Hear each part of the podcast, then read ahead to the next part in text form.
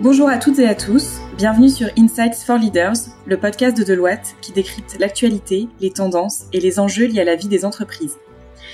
Nous vous donnons rendez-vous à chaque épisode pour partager notre vision, nos idées, nos conseils et nourrir la réflexion des dirigeants d'entreprise autour de trois grandes thématiques, la technologie, le développement et les talents. Aujourd'hui, nous débutons une série de cinq épisodes sur les dispositifs de gestion de risques de tiers, et pour ce premier volet, nous accueillons Sarah Gimonet, senior manager chez Deloitte Risk Advisory, qui va nous parler du coût de l'échec en matière de gestion du risque des tiers. Alors comme euh, il s'agit du premier podcast d'une série de cinq, peut-être qu'on peut commencer par revenir sur les grands enseignements de cette étude. Est-ce que tu peux nous, dire quels sont les éléments clés qui ressortent pour toi euh, de cette étude? Oui, tout à fait. Bonjour à tous. Alors, nous réalisons cette étude depuis 2015 et on s'est aperçu qu'au cours de ces cinq dernières années, la participation d'une part à notre enquête mondiale a nettement progressé avec un record de 1145 réponses couvrant 20 pays. Et donc, sur cette même période, on a observé que nos clients ont porté vraiment une attention beaucoup plus forte à leur programme de gestion des risques de tiers, où on dit TPRM ou ERM, de manière euh, indistincte. Et ces organisations ont vraiment pris des mesures pour répondre aux préoccupations qui ressortaient finalement de nos précédentes enquêtes. Et donc, nous allons en parler justement au cours de ces podcasts. Alors, nous avons collecté ces réponses entre novembre 2019 et janvier 2020. Bien entendu, nous avons également pris en compte l'évolution de la situation liée à la pandémie de Covid-19 et il est ressorti plus que jamais que la pandémie de Covid-19 avait vraiment renforcé l'importance de la gestion des risques de tiers. En effet, les partenariats avec des tiers offrent aux entreprises de réelles opportunités en termes d'agilité, de productivité et de baisse des coûts. On est vraiment dans un monde connecté, digitalisé, hautement compétitif. Cependant, cet écosystème étendu de tiers amène également un lot de nouveaux risques auxquels les entreprises doivent faire face et de, manière de plus en plus forte. Et donc, on s'aperçoit que les organisations deviennent vraiment de plus en plus dépendantes de leur entreprise étendue, de cet écosystème de tiers étendu. Et d'ailleurs, les régulateurs se concentrent de manière accrue sur des activités de mise sous contrôle de tous les partenaires commerciaux de l'entreprise. Et on l'a vu durant cette crise qu'on a vécue depuis l'année dernière, la plupart des organisations n'étaient pas préparées à gérer des risques de tiers en cas de perturbation à grande échelle. Elles ont notamment, par exemple, vécu des, ruptures dans leur chaîne d'approvisionnement, des tiers défaillants qui ont eux-mêmes impacté fortement l'activité de ces organisations-là. Et donc, on s'aperçoit que nombreuses de ces entreprises cherchent à réévaluer l'importance qu'elles accordent aujourd'hui à la gestion des risques de tiers afin justement d'être mieux préparées face à des événements à potentiellement fort impact. Merci beaucoup, Sarah. Alors, la première thématique aujourd'hui qu'on va aborder, c'est le coût de l'échec. Alors, est-ce que tu peux nous expliquer ce que signifie exactement cette notion de coût de l'échec? Alors, effectivement, parmi les principaux constats de notre enquête 2020, nous nous sommes aperçus que les organisations étaient de plus en plus soucieuses des coûts croissants qu'impliquait en fait une mauvaise gestion des risques de tiers. Certes, gérer ces risques de tiers implique des coûts, et on en parlera lors euh, du podcast suivant, mais ne pas gérer correctement ces tiers implique également des coûts forts euh, et ça reflète bien entendu la tendance d'une dépendance croissante à ces relations, en particulier avec les tiers appelés tiers critiques.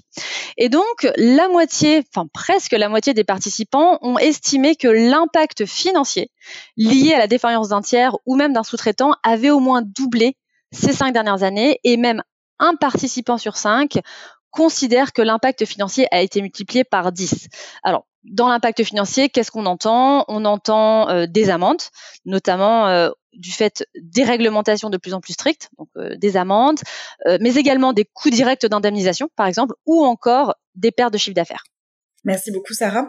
Alors, dans quel ordre de grandeur on se situe quand on parle de, de coût de l'échec? Alors, en 2015, donc vraiment première année où on a fait cette étude, les grandes multinationales estimaient une exposition financière entre 2 et 50 millions d'US dollars. Bon, c'est une échelle assez large, mais ça donne quand même un ordre de grandeur. En 2020, presque un répondant sur deux estime que cette exposition a au moins doublé. Donc la fourchette a doublé euh, en termes d'exposition euh, financière. Et donc je disais précédemment, effectivement, cela inclut l'impact des réglementations et des sanctions et amendes qui sont plus importantes aujourd'hui qu'elles ne l'étaient avant. D'accord.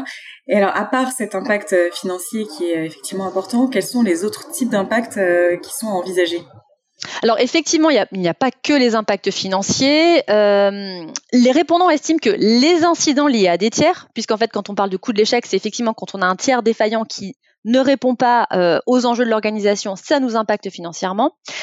Mais ça peut aussi impacter le service client, euh, la conformité réglementaire, euh, la réputation. Donc on a un vrai aussi enjeu de risque réputationnel ou encore même les risques de protection des données, risques de cyberattaque. Donc voilà, tout un ensemble d'autres impacts qui sont très importants et qui vont avoir un effet aussi boule de neige sur euh, l'organisation et ses activités.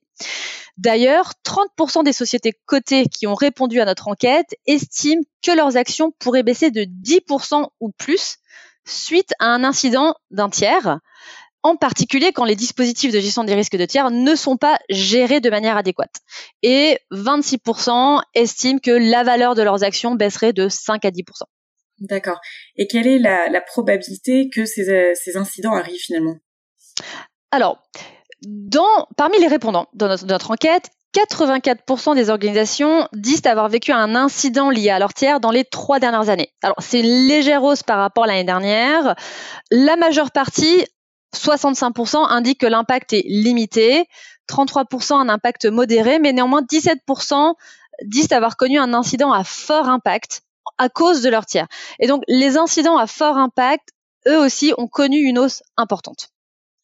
Merci Sarah. Alors pour euh, peut-être dernière question euh, pour conclure et pour euh, élargir un petit peu le, le point de vue, quelles, sont les tendances qu'on observe aujourd'hui chez les organisations, que ce soit en France ou au niveau mondial, et surtout dans ce contexte de crise qui est, qui est très particulier?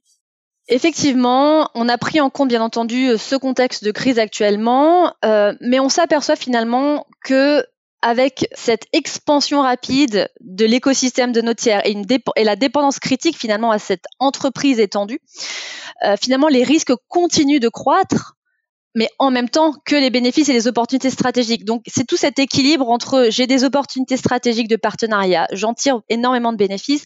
À côté de ça, j'ai aussi un nombre de risques croissants qu'il faut savoir maîtriser.